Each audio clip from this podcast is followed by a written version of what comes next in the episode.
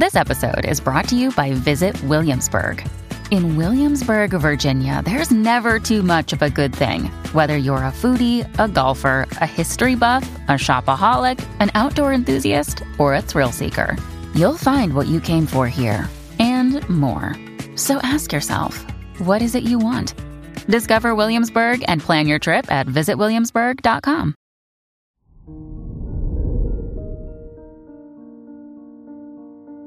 Hello there, Gemini, and welcome to your horoscope for today, Sunday, November 19th, 2023.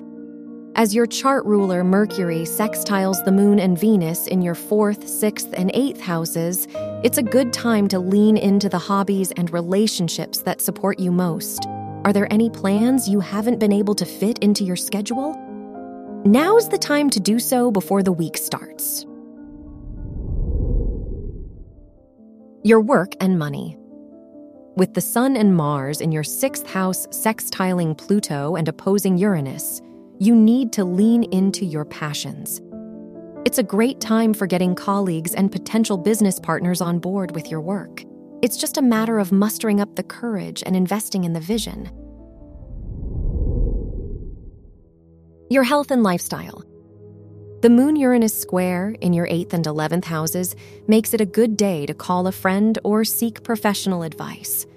Whatever might be on your mind, it's worth putting out in the open. Otherwise, you're more likely to build resentment or act on impulse. Your love and dating. If you are single, your fifth house ruler's sextile to the Sun and Mars encourages you to take the initiative. It's a great time for building new connections as long as you're honest with yourself about what you need. If you're in a relationship, it's worth cozying up and recharging together before the week starts. Wear red for luck. Your lucky numbers are 5, 11, 32, and 44.